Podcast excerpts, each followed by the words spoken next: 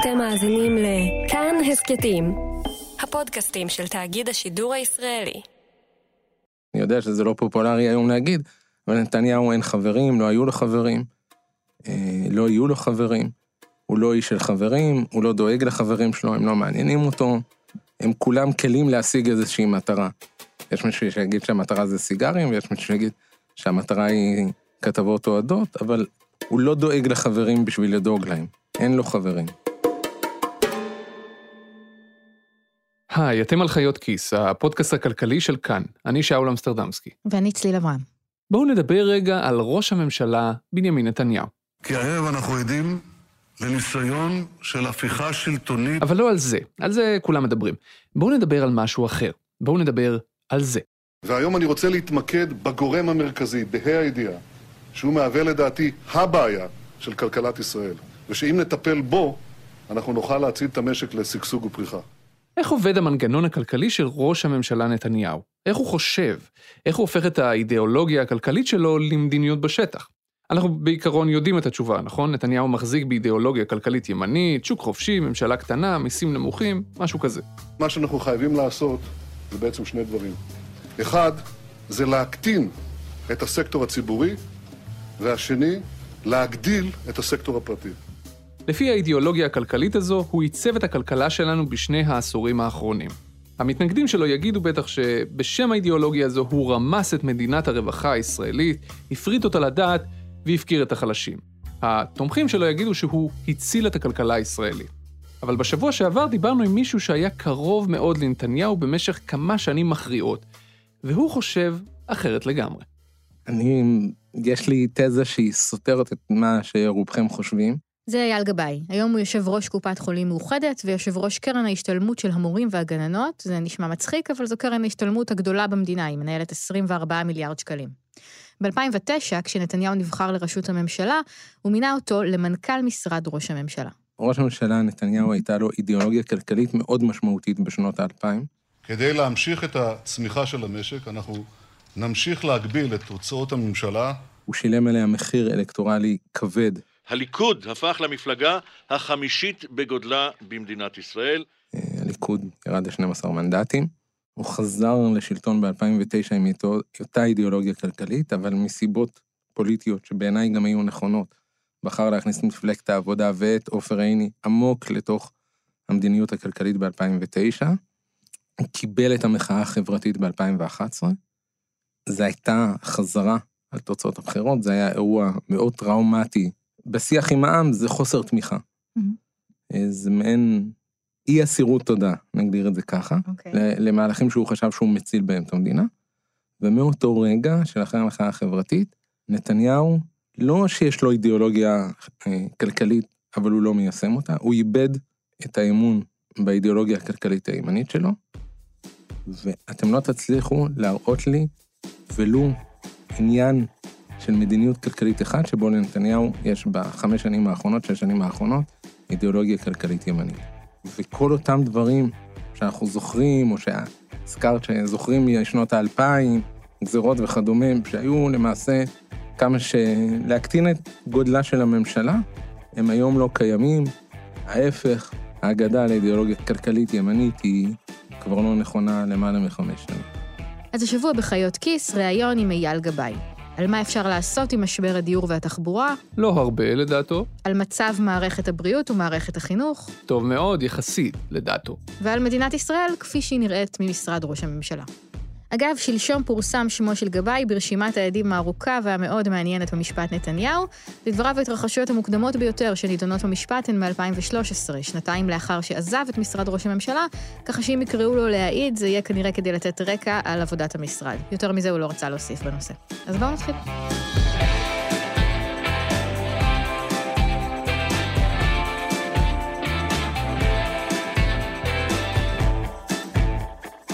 בשני העשורים האחרונים אייל גבאי היה כמעט בכל מקום שבו התקבלו החלטות כלכליות מכריעות שעיצבו את כלכלת ישראל.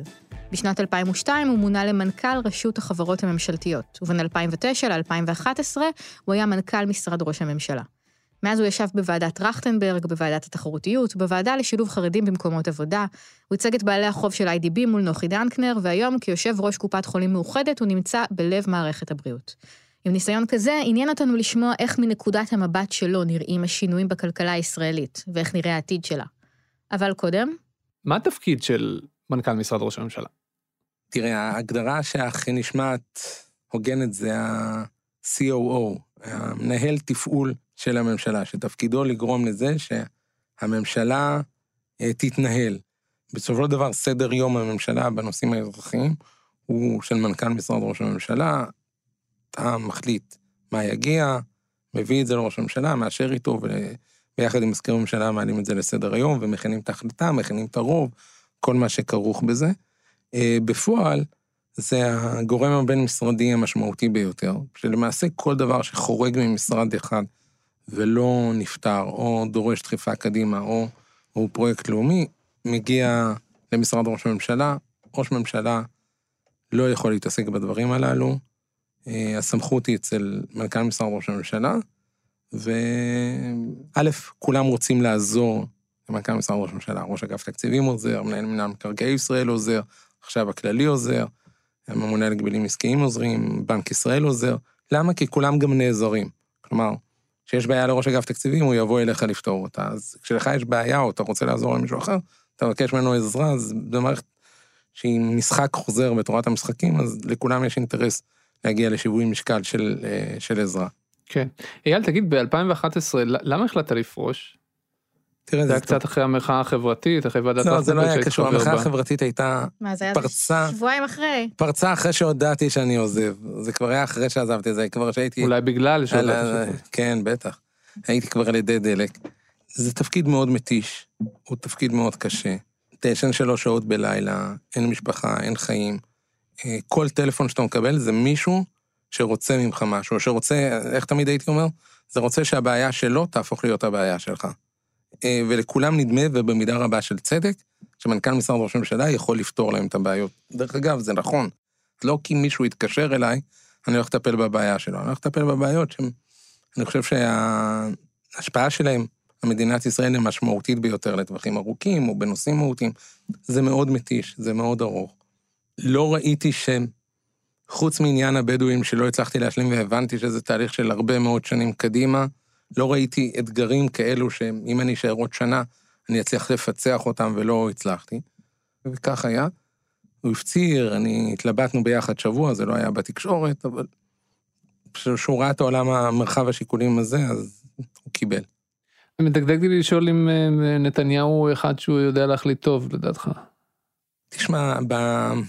בלילות הארוכים שהיו לנו, והיו לא מעט, בשתיים, שלוש לפנות בוקר, תמיד הייתי שואל אותו, מי רוצה את התפקיד הזה של, של ראש ממשלה? זה תפקיד נורא. חיים מאוד אכזריים, אה, מעבר לחיים הציבוריים, והחלטות שמגיעות לראש הממשלה הן תמיד החלטות בין נורא לגרוע. בניגוד לאשליות, ראש הממשלה לא מחליט החלטות טובות. כי מה מגיע לראש הממשלה? זה מקום שבו יש אינטרסים לגיטימיים, סותרים, שמתנגשים, וצריך להכריע ביניהם. אם יש החלטה טובה לקבל, יקבל אותה השר, יקבל אותה מנכ"ל המשרד הרלוונטי. איפה מגיע ראש הממשלה? לדיונים שבהם ההחלטות הן מאוד קשות. אה, הנה, החזרתי את גלעד שליט. זה יש פעם אחת, וגם זה דוגמה למקום שבו הוא עשה החלטה בין נורא לגרוע. כי לא לשחרר אותו זה היה ככה, ולשחרר מחבלים זה היה נורא לכיוון אחר. החלטה נוראה לקבל, הוא ישב עליה שנתיים אה, לפני שהוא קיבל אותה, כי זה באמת היה מאוד קשה. אין החלטות קלות לראש הממשלה, לא מבין מי רוצה לקחת על עצמו את התפקיד הזה, כי זה גם החלטות מאוד כבדות, ו- ותמיד בדיעבד, בתרבות הדיעבד, בדיעבד, אז גם תמיד אפשר לבוא בטענות.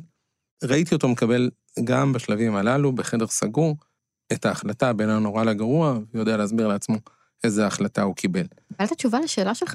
למה לי רצית את התפקיד הזה? כן, הוא היה אומר לי, אמ, לא יודע, אבל תראה, יש כל כך הרבה שרוצים אותו, כנראה שזה תפקיד טוב.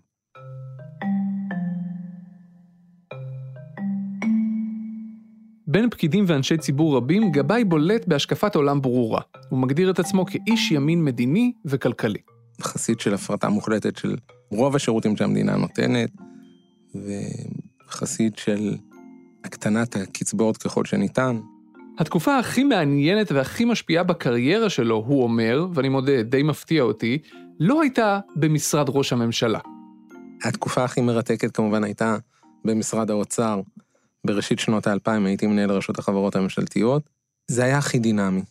אמ, וגם בסופו של דבר, אני חושב שהאימפקט הכי מהותי למשק הישראלי לטווח ארוך היה בתקופה ההיא. רשות החברות הממשלתיות היא הגוף שמפקח על חברות שבבעלות המדינה, או בבעלות חלקית שלה, כמו חברת חשמל, נתיבי איילון, או הדואר, או הבימה. חלק מהתפקיד שלה הוא גם להפריט את החברות האלה מדי פעם, כלומר למכור את החלק של המדינה לידיים פרטיות. ואייל גבאי הפריט גם הפריט. למעשה הכותרות שלו בראיונות הפרישה שנתן ב-2007 היו המפריט הלאומי. הוא הפריט חברות ממשלתיות בשווי כולל של 16 מיליארד שקלים, וזה עוד במונחים של אמצע שנות האלפיים. אלה היו ההפרטות הכי גדולות. בזק, צים, בתי הזיקוק, אלעל, כאלה. כולן אגב נמכרו לבעלי הון דומיננטי מאוד שכולם מכירים. משפחת עופר, יצחק תשובה ואחרים. הייתי ארבע וחצי שנים מנהל רשות החברות הממשלתיות.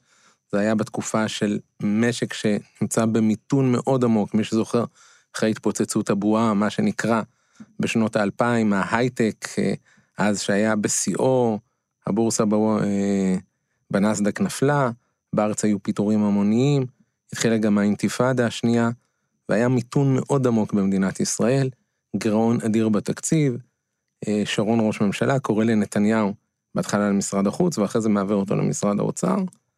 אה, שרון גם בחר בי להיות מנהל רשות החברות הממשלתיות, ומה שאנחנו עשינו ברשות החברות הממשלתיות, ההפרטות הגדולות שהיו אז, ולצערי הרב לא המשיכו, הם שינו דרמטית את המשק הישראלי, וסתם אפשר לתת דוגמאות, כלומר, היום מדברים על שמיים פתוחים, mm-hmm. זה לא היה קורה אם אל על לא הייתה מופרטת. מי שהכיר אז את הדינמיקה הממשלתית, אל על הייתה בבעלות של הממשלה, ולא היה בא בחשבון להכניס תחרות, כי המדינה כל הזמן חשבה על אל על בתור בעלים, וועד העובדים והנהלת החברה היו סמוכים על שולחן משרד התחבורה, ואמרו, אם אתם תפתחו את השמיים לתחרות, אז זה יביא לקריסת אל על, לא יהיה מוביל לאומי, זה יפגע בכיס של כולנו, וכך נעצרה התחרות פעם אחרי פעם. אז כשאתה מסתכל בעצם, אני נניח על ה-20 שנה האחרונות או 15 שנה האחרונות, שם אתה שם את הנקודה, זה המקום הכי משפיע בעיניך? זה המקום שהשפיע לטווח ארוך בצורה הכי משמעותית. אה, בהחלט, בענייני מקרו. אייל, אתה אומר שאתה, אה, שאתה ימין כלכלי מאוד מובהק. אה, יש בישראל היום בזירה הפוליטית מנהיגים שמייצגים את העמדות הכלכליות שלך?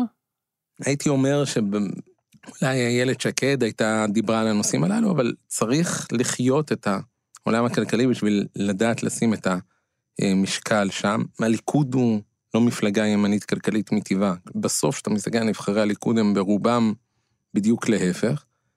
איילת שקד ובנט דיברו על זה לא מעט, הם לא היו בעמדות מספיק משפיעות כלכליות בשביל לעשות את זה. איילת שקד ניסתה לעשות דברים מסוימים מתפקידה במשרד המשפטים. זהו, זה בערך מי שנמצא בזירה. כל השיח בישראל הוא נורא, אני לא חסיד של הביטוי הזה, אבל שיח חברתי, אה, שיח אה, מאוד חמלתי. לא רק לנתניהו אין לדעתו אידיאולוגיה כלכלית, גם לנו, הציבור הישראלי, יש לדעתו תפיסה נאיבית של המציאות. מדינת ישראל, בגלל שאין אתוס כלכלי ימין או שמאל, אין אצלנו את הדמוקרטים והשמרנים במובן העולמי. אנשים במדינת ישראל חיים בתחושה של לנושא שחשוב לי מגיע יותר, ומישהו אחר צריך לשלם. זאת המדיניות הכלכלית של האזרח הישראלי, הוא לא עסוק בשאלות של מאיפה יגיע הכסף. הם כולם אומרים שאת מציבה את השאלה, אוקיי, האם אתה מוכן בשביל הנושא הזה לשלם יותר מס? הם אומרים, לא, מה פתאום, יש בזבוזים אדירים, שזה במקום אחר. וזה לא עכשיו, לא נכון, זה מיתוס. עכשיו, לא, זה שיש בזבוזים, בכל מערכת ציבורית יש בזבוזים. אה, אנשים חושבים שאם תשתנה הממשלה, אז יהיו פחות בזבוזים, או כסף לא ילך למקומות אחרים. גם אם השמאל יהיה בשלטון, וגם אם הימין יהיה בשלטון, המערכת הממשלתית תמשיך לבזבז והפקידות תישאר אותה פקידות והיא תתנהל באותו אופן. היא, היא לא משתנה ביום-יום שלה. לא תחת ממשלה כזאת ולא תחת ממשלה אחרת. אבל בסופו של דבר, זה לעשות הנחה לעצמנו וניסיון להמציא אה, דרך לקבוע סדרי עדיפויות בלי שזה יעלה לאזרח. כל אלה שמוכרים סיפורים, אנחנו נגדיל לחינוך, או אנחנו נגדיל לבריאות, בלי להגיד משפט ליד ונעלה את המע"מ באחוז, או נעלה את המס חברות, או נעלה את המס בריאות, הם מוכרים סיפור.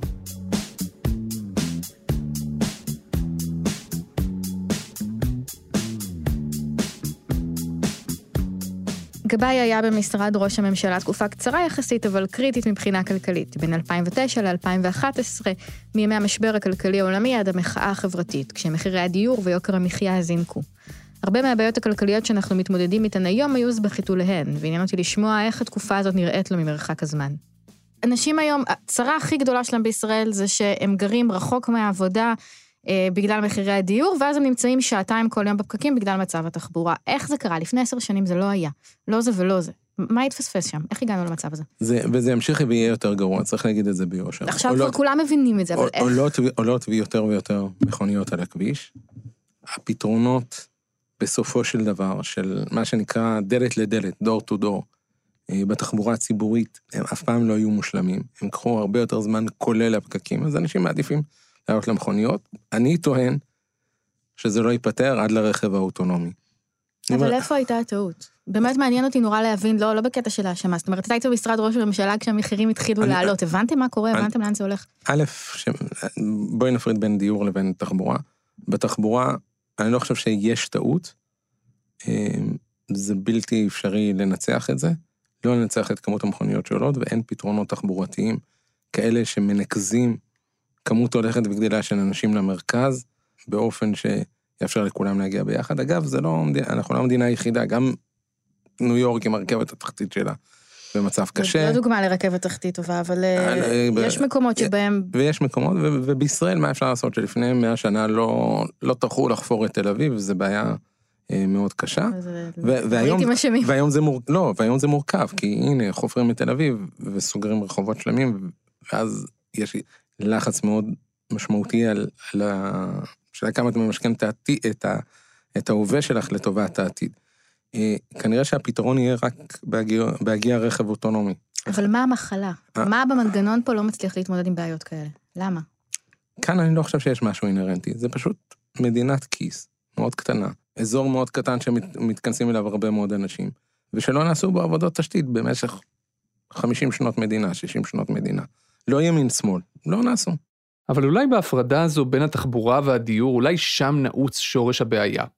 כשגבאי כיהן כמנכ"ל משרד ראש הממשלה, הוא קידם את הרעיון של ועדות תכנון מיוחדות, קראו להן אז ועדות דיור לאומיות, וד"לים, שהיו אמורות לאשר אלפי יחידות דיור בצורה מהירה מאוד בשביל להגדיל את היצע הדיור כמה שיותר מהר. פתרונות תחבורתיים? נדאג לזה אחר כך. קודם כל, דיור. והתוצאה היא בנייה פרברית של שכונות שינה שאין בהן כלום, שמחייבות את הדיירים שלהן להחזיק שתי מכוניות. זה לא מובן מאליו שהבעיה, שורש הבעיה נעוץ שם?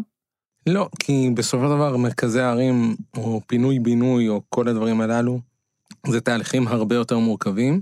לשים 40 דירות במקום 4 דירות זה גם בעיית תחבורה של ביציאה מהשכונה, וגם בעיות של ביוב, וגם בעיות של מים וחשמל.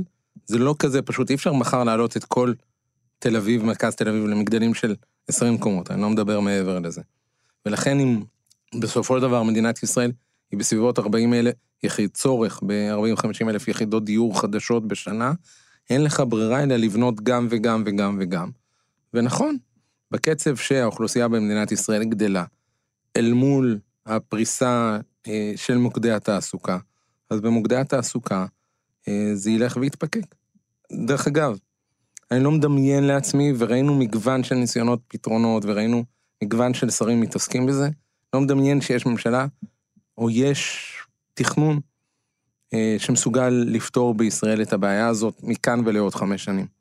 ולא נעים להגיד את זה, פוליטיקאים גם לא יגידו, זה ייפתר, אבל זה לא ייפתר. הצירוף של המרחב הגיאוגרפי, הגיל הצעיר של האוכלוסייה שבאופן יחסי גדלה באחוז יותר גבוה מהעולם המערבי, mm-hmm. היעדר התשתיות בגוש דן, הם כאלו שאין פתרון. וזה נורא להגיד את זה, כלומר, גם לי לקח הרבה זמן להגיע לתובנה, ואני חושב שלא יגידו את זה, מקבלי החלטות, או הנבחרים, לא מסוגלים לבוא ולהגיד את זה לאוכלוסייה. תקשיבו, בעשור הקרוב אין פתרון. גוש דן יהיה נורא ואיום. הכניסות לירושלים יהיו גרועות. עד שבירושלים ובתל אביב יהיה מערכת של הסעת המונים שהיא רשת אמיתית. מי שמכיר קצת כלכלה של רשתות יודע שכשיש קו אחד אין לו כמעט משמעות. צריכים שלושה קווים כדי שמצטלבים כאלה, כדי שזה יתחיל להיות משמעותי ונותן פתרונות. עד שאנחנו נגיע לשם, תסתכלו בתוכניות, מדובר יותר מאשר עשור קדימה. בסופו של דבר, כאשר עיקר הביקוש הוא באזור גוש דן, וההיצע שם הוא מאוד מוגבל, אז המחירים שם ימשיכו לעלות. זהו, פשוט ככה. זה פשוט כך. החלק הזה מסביר מצוין לדעתי למה אנחנו מעדיפים לראיין לחיות כיס בעלי תפקידים בכירים שהם לא פוליטיקאים. קשה לדמיין נבחר ציבור שיהיה מוכן להגיד, לא משנה על מה, תקשיבו, חשבתי על זה ממש לעומק, הגעתי למסקנה שאין פתרון. מה אפשר לעשות כדי להעלות את איכות החיים פה? נגענו בשני דברים שאיכות החיים מאוד נמוכה בגללם, יש עוד. התעסקת בתחרותיות גם, בוועדת התחרותיות, בוועדת טרכטנברג. מה אפשר לעשות כדי לשפר את החיים של הישראלים? דבר ראשון, אני, אני טוען שהחיים של הישראלים באופן יחסי, במדדים אובייקטיביים הם מאוד טובים. בסוף יש מדדים אובייקטיביים ל, לאיכות חיים. ובעיניי שניים הם מאוד רלוונטיים. זה אחד, זה תוחלת החיים במדינה, ושניים זה הכנסה לנפש, או תוצר לנפש. זה שני מדדים אובייקטיביים. בשני המדדים האלו, מדינת ישראל עשתה זינוק מאוד יפה בשנים האחרונות. אני לא מייחס את זה לממשלה כזאת או אחרת, אני מייחס את זה ל genius הישראלי. בשני המדדים האלו, מדינת ישראל, שהייתה דשדשה איפשהו באמצע הטבלה בתוצר לנפש, מדינת ישראל גדלה מאוד משמעותית ב-10-15 שנה האחרונות, וגם בתוחלת חיים, גם לגברים וגם לנשים, עלינו בצורה משמעותית והקפנו לא מעט מדינות. אלה שני דברים שמאוד משפיעים על איכות חיים, ושניהם מדינת ישראל היא חזקה, זה בזכות, לא מישהו כזה או אחר, זה בזכות הרפואה הישראלית, זה בזכות הג'ינס הישראלי שמייצר רעיונות ולא מייצר מוצרים, אמ, וזה משהו שמשפיע על איכות החיים פה. צריך להכיר את זה. אנשים יקטרו, הטבע הישראלי הוא לקטר, לא, הטבע אנחנו צריכים להגיד היהודי שאנחנו וכל זה. מאחלים לעצמנו יותר, שעשינו שיפור, אנחנו צריכים כל... ה-. לא, לא. אני אולי בגיל 52 אני יכול קצת להסתכל אחורנית ולהגיד איזה יופי ואיזה עולם אני משאיר לילדים שלי. אה, אבל בוודאי צריך כל הזמן להמשיך להשתפר. צריך גם לדעת איפה יהיה לשקל אה, בחסר התקציבי, איפה צריך להשקיע אותו כדי לשפר בהרבה, ואיפה כנראה לא נצליח לשפר בהרבה.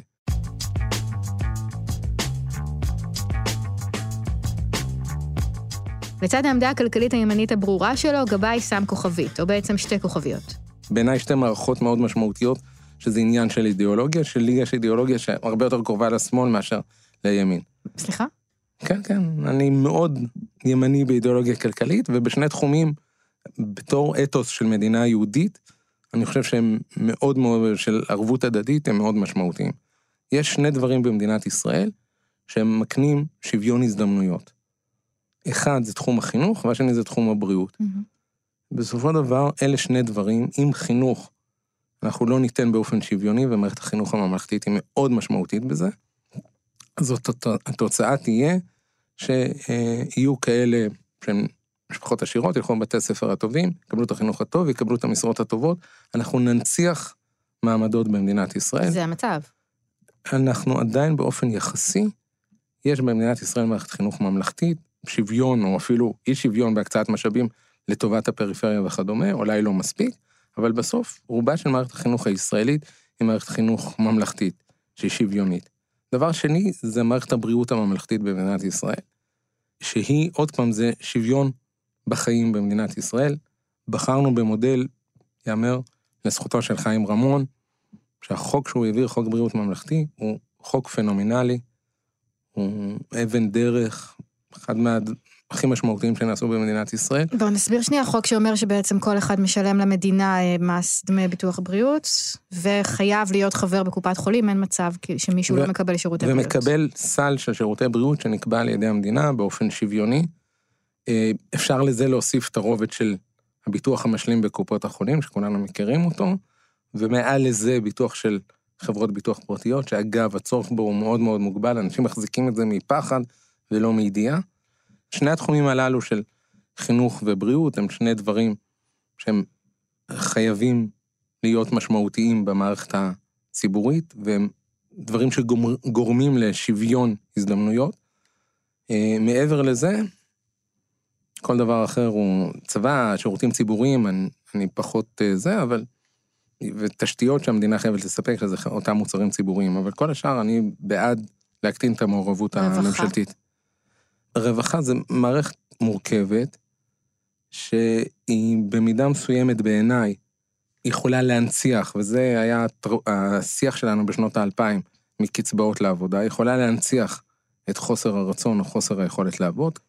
לא קל למצוא עבודה מצד אחד, מצד שני, צריך מאוד להיזהר שמערכת הרווחה לא תהיה מערכת שקל מאוד להישען עליה.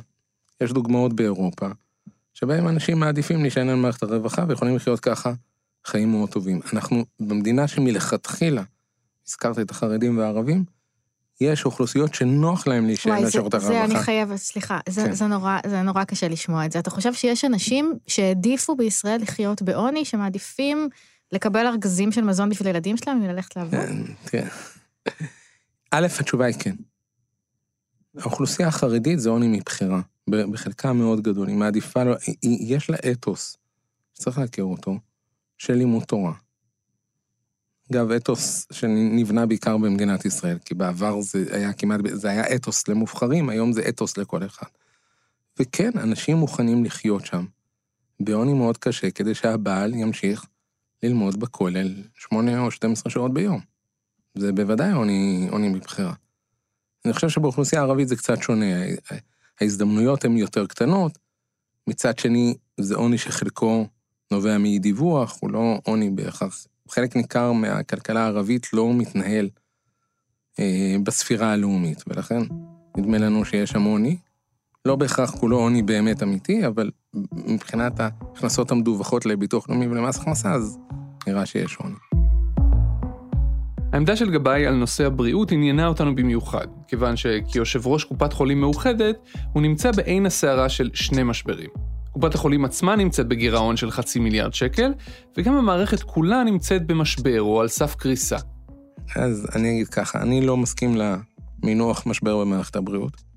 אני חושב שהוא תוצאה של קמפיין מאוד מוצלח, שבתחילתו גם אה, משרד הבריאות נרתם אליו, בסופו של דבר הוא התפכח. אה, מערכת הבריאות לא במשבר. מערכת הבריאות מספקת שירותי בריאות מעולים. בדירוגים הבינלאומיים זה אחת מסלי הבריאות המקיפים ביותר. סל התרופות שלנו הוא בחזית בין, אני חושב, חמש המדינות המתקדמות ביותר. אה, וגם מה שלא נמצא בסל, קופות החולים אה, שוקלות לפעמים לתת, ואם לא, אז אה, יש לרוב האנשים גם, לצערי הרב, ביטוחים פרטיים שמכסים את התחום הזה, זה היה, לפי דעתי, מקום שהוא היה צריך להיכנס לביטוחים המשלימים של הקופות. יש חסר תקציבי משמעותי במערכת הבריאות, כתוצאה מהשחיקה של הסל שהמומחים של מערכת הבריאות מעריכים מחקיקת החוק להיום, זה תוספת משאבים של 25 מיליארד שקלים. בשנה? ל- לא, בס... כן, פר שנה, לכל שנה. אני לא חושב שהולך להיות סכום כזה, אבל אסור לתת תחושה לאזרחים שמערכת הבריאות נמצאת במשבר. אבל זה לא תחושה, כל אני מי שמגיע לחדר מיון, אה. חד... תגיעי לכל חדר מיון בעולם, אה, את תהיי באותם תורים. אנחנו היינו באיטליה לפני כמה שנים, במערכת הציבורית, נאלצנו להגיע לחדר מיון, עמדנו בתור ארבע שעות. טוב, איטליה זה המדינה שאנחנו מתנחמים שאנחנו לא במצב הייתי, שלה. הייתי, אה, שמעתי חברים באנגליה, הם מחכים בתור לניתוח שבארץ מחכים אליו חודשיים, מחכים חצי שנה. אה, הייתי במערכת הפרטית בתאילנד, אז זה שם תוך חמש דקות, אבל המחיר הוא מחיר מטורף לחלוטין. אז המערכת הציבורית בארץ היא, היא, היא ברמה סבירה. יש לנו כמה דברים שהם בעייתיים. אחד, צריך להגדיל את כמות המיטות. יותר חשוב, להגדיל את כמות הרופאים המומחים, במיוחד במקצועות מסוימים. מי שמכיר את המשבר בהרדמה, אה, וברדיולוגיה בתור דוגמה, וביתר הדברים, תור לרופא מקצועי בקופות החולים, צמח אורך התור, צמח ב-50 אחוז או פי שניים בעשור האחרון, זה מצב בלתי סביר, לא צריכים להמתין לאורתופד שבועיים. אז למה זה ככה? כי יש לנו מחסור ברופאים, וזה דורש הגדלה של כמות המתמחים בבתי החולים. אגב, צריך חלק מההתמחויות להעביר חלק מהזמן לקהילה, זה קיים ברפואת משפחה, צריך לעשות את זה בעוד התמחויות, זה עניינים שנתונים להר"י, הסתדרות חופי ישראל. יש אירוע משמעותי, כלכלי, שעומד בפתח ב-2020, צריך להכיר אותו. זה פתיחת הסכם השכר של הרופאים. אני הייתי במשרד ראש הממשלה ב-2011 בהסכם השכר הקודם, יחד עם משה בר סימן טוב שהיה סגן הממונה על תקציבים, אה, היה את הסכם השכר הקודם שהייתי מעורב בקצה שלו, אני חושב שהוא היה הסכם שכר לא רע בכלל, עשה המון טוב למערכת והעלה את שכר הרופאים, ועכשיו יש הסכם שכר נוסף. יהיה ויכוח אדיר, אחרי שיקצו תוספת משאבים למערכת הבריאות, לאן זה הולך. סכנה מאוד גדולה, צריך להגיד את זה. סכנה מאוד גדולה שזה ילך לעליות שכר. כן. וצריך לראות, דרך אגב, שווה לראות את המספרים, שכר הרופאים עלה בעשור האחרון, ריאלית ב-75 אחוז, שכר ממוצע במשק עלה ריאלי, נדמה לי, ב-30 ומשהו אחוז. אלה הפערים. האם צריך להגדיל את הפערים האלה? כלומר, האם במצב כזה הסכם השכר הקרוב צריך להיות העלאת שכר לרופאים? צריך, אבל לא כזה שיעלה את השכר הריאלי מעבר למה שעולה השכר הממוצע במשק. ואני חושש שהקרב על משאבים נוספים למערכת הבריאות יתורגם לעליות שכר במערכת הבריאות.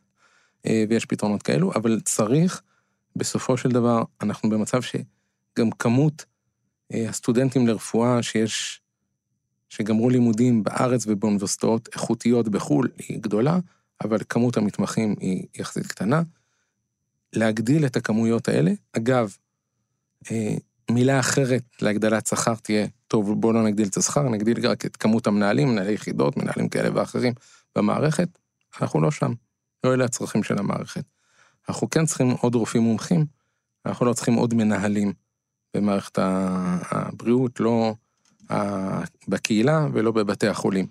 ואני, כשאני מסתכל מבחור, אני, אני בטוח שכל ממשלה שלא תהיה תוסיף למערכת הבריאות. אגב, זה יבוא על חשבון מס.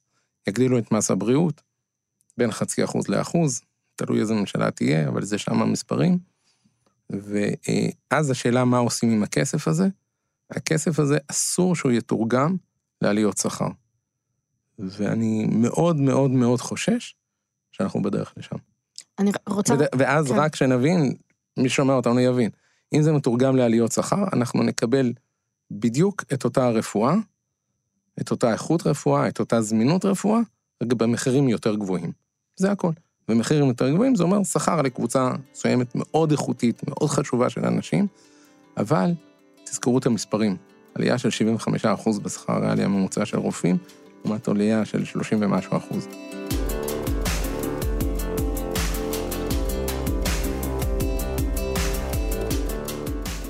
תגיד, אמ, אם אפשר עוד משהו קטן, אה, מה הנזק של כבר שנה אנחנו בממשלת מעבר ולא ברור מתי הסיפור הזה ייגמר ובעצם יש לנו אוקיי בוא, בוא נסתפק בזה מה הנזק של ממשלת מעבר לאורך כל כך הרבה זמן. זה בדיוק העניין של סדרי עדיפויות. ראש הממשלה חושב שצריך להוסיף כסף לביטחון הוא לא יכול. צריך להוסיף כסף למקום כזה או אחר הדברים הללו לא קורים. דברים שדורשים הכרעות ארוכות והכרעות עקרוניות לא נותנים לממשלה לעשות. זה שנה של דשדוש במקום. אם הגירעון שלנו כזה או אחר, אני לא חושב שזאת הבעיה המרכזית של מדינת ישראל. העובדה שאנחנו לא מתווים דרך, לא מחליטים, אנחנו נותנים כסף לביטחון, או נותנים כסף לבריאות. אנחנו פותחים עוד אה, מסילת רכבת, החליטו על זה, נדמה לי, על הרביעית באיילון, אבל לא משנה, פרויקטים אחרים, מקבלים אותם, לא מקבלים אותם.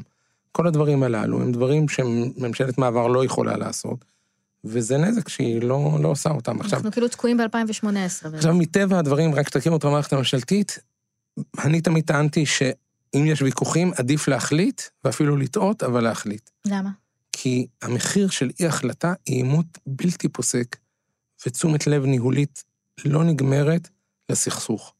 וברגע שמחליטים ורצים הלאה, אז גמרנו, כל המשאבים הממשלתיים מופנים לנושא הבא. עד שלא תחליטי, אז כולם יתעסקו עם, עם הסכסוך של אתמול. ואין מה לעשות. ארבע שנים זה זמן קצר, צריך לרוץ מהר. אין, אין זמן לבזבז על ויכוחים. תחליטו ותרוצו. אה, והיום לא מחליטים ולא רוצים. אייל גבאי כבר לא נמצא בתוך המערכת הממשלתית מזה תקופה ארוכה, אבל הוא טבל בה עמוק מספיק בשביל לספק הצצה נדירה ומדויקת לאיך זה נראה ומתנהל מבפנים. הצצה לאיך הפקידים חושבים, איך הפוליטיקאים חושבים, ואיך הדינמיקה ביניהם ובין הציבור יוצרת את הדבר השברירי הזה שנקרא הכלכלה הפוליטית הישראלית. והתמונה שהוא מצייר היא לא מאוד מחמיאה למערכת הכלכלית-פוליטית. מערכת שפועלת על אינרציה. לא כל כך משנה איזו ממשלה תעלה לשלטון, התוצאה תהיה פחות או יותר אותה תוצאה, מבחינה כלכלית לפחות. כי גבולות הגזרה מוכתבים לממשלה מבחוץ. זו לפחות התחושה שאני יצאתי איתה מהריאיון הזה. אני יצאתי עם שתי תחושות מנוגדות. מצד אחד, אני שמחה ואפילו קצת מתרגשת כל פעם שאנחנו מראיינים בעלי תפקידים בכירים ומגלים שהם אנשים מעמיקים ומסורים ומלאי כוונות טובות. אפילו שקשה לי קצת עם האידיאולוגיה של גבאי, עם החתירה להפרטה של כל דבר ועם הקטנת הקצבאות, משמח לראות שגם מי שדוגל במדיניות כזו, עושה את זה כי המטרה שלו היא לעשות טוב. אבל המסקנה השנייה שלי היא קצת מדכדכת. בעיניו של גבאי, רמת החיים טובה, מערכת הבריאות טובה, אי השוויון הוא נתון, מחירי הדיור נתונים, ערבים וחרדים הם ערבים וחרדים, ובעיות התכנון לא ייפתרו. וזה קצת גרסה כלכלית ל"על חרבנו נחיה". אם זה מה שהולך בחלונות הגבוהים בממשלה, זה לא משמח. אני תוהה אגב, עד כמה העמדה הזו שלו מבוססת על הניסיון שלו בתפקידים ציבוריים בכירים, ועד כמה היא פשוט נסמכת על תפיסת העולם הכלכלית שאיתה הוא הגיע לתפקידים האלה. כלומר, עד כמה זה שהוא חושב שהממשלה למשל לא באמת יכולה לפתור את משבר הדיור והתחבורה, עד כמה זה מבוסס על התפיסה שלו שהשוק הפרטי עושה דברים יותר טוב מהממשלה, ועד כמה זה מבוסס על הניסיון שלו לפתור את בעיית הדיור. יותר מהכל נראה לי שזה גם וגם. ולכן, אם היינו מראיינים מנכ"ל משרד ראש ממשלה אחר, ייתכן מאוד שבחלק מהדברים היינו מקבלים הצצה לעולם אחר לחלוטין, בגלל תפיסת עולם אחרת. אולי עוד נעשה את זה. אבל בכל מקרה, דבר אחד אי אפשר לקחת מגבאי, את היושרה שלו ואת האומץ להגיד באופן מאוד ברור את מה שאחרים אולי חושבים בלב, אבל לא מוכנים להגיד בקול רם. התחושה שלי שעניין הקביעת סדרי עדיפויות אה, במדינת ישראל זה משהו שאנשים מאוד נרתעים ממנו. שצריך להגיד לא לצד זה שאומרים כן, או צריך להגיד ממה מורידים לצד זה שמוסיפים למשהו אחר. אה, זו אידיאולוגיה שאני מאוד מאמין בה, היא מאוד קשה לעיכול, אה, מקבלי החלטות בורחים ממנה אה, כמו מאש, ואני נהנה להטיף לה.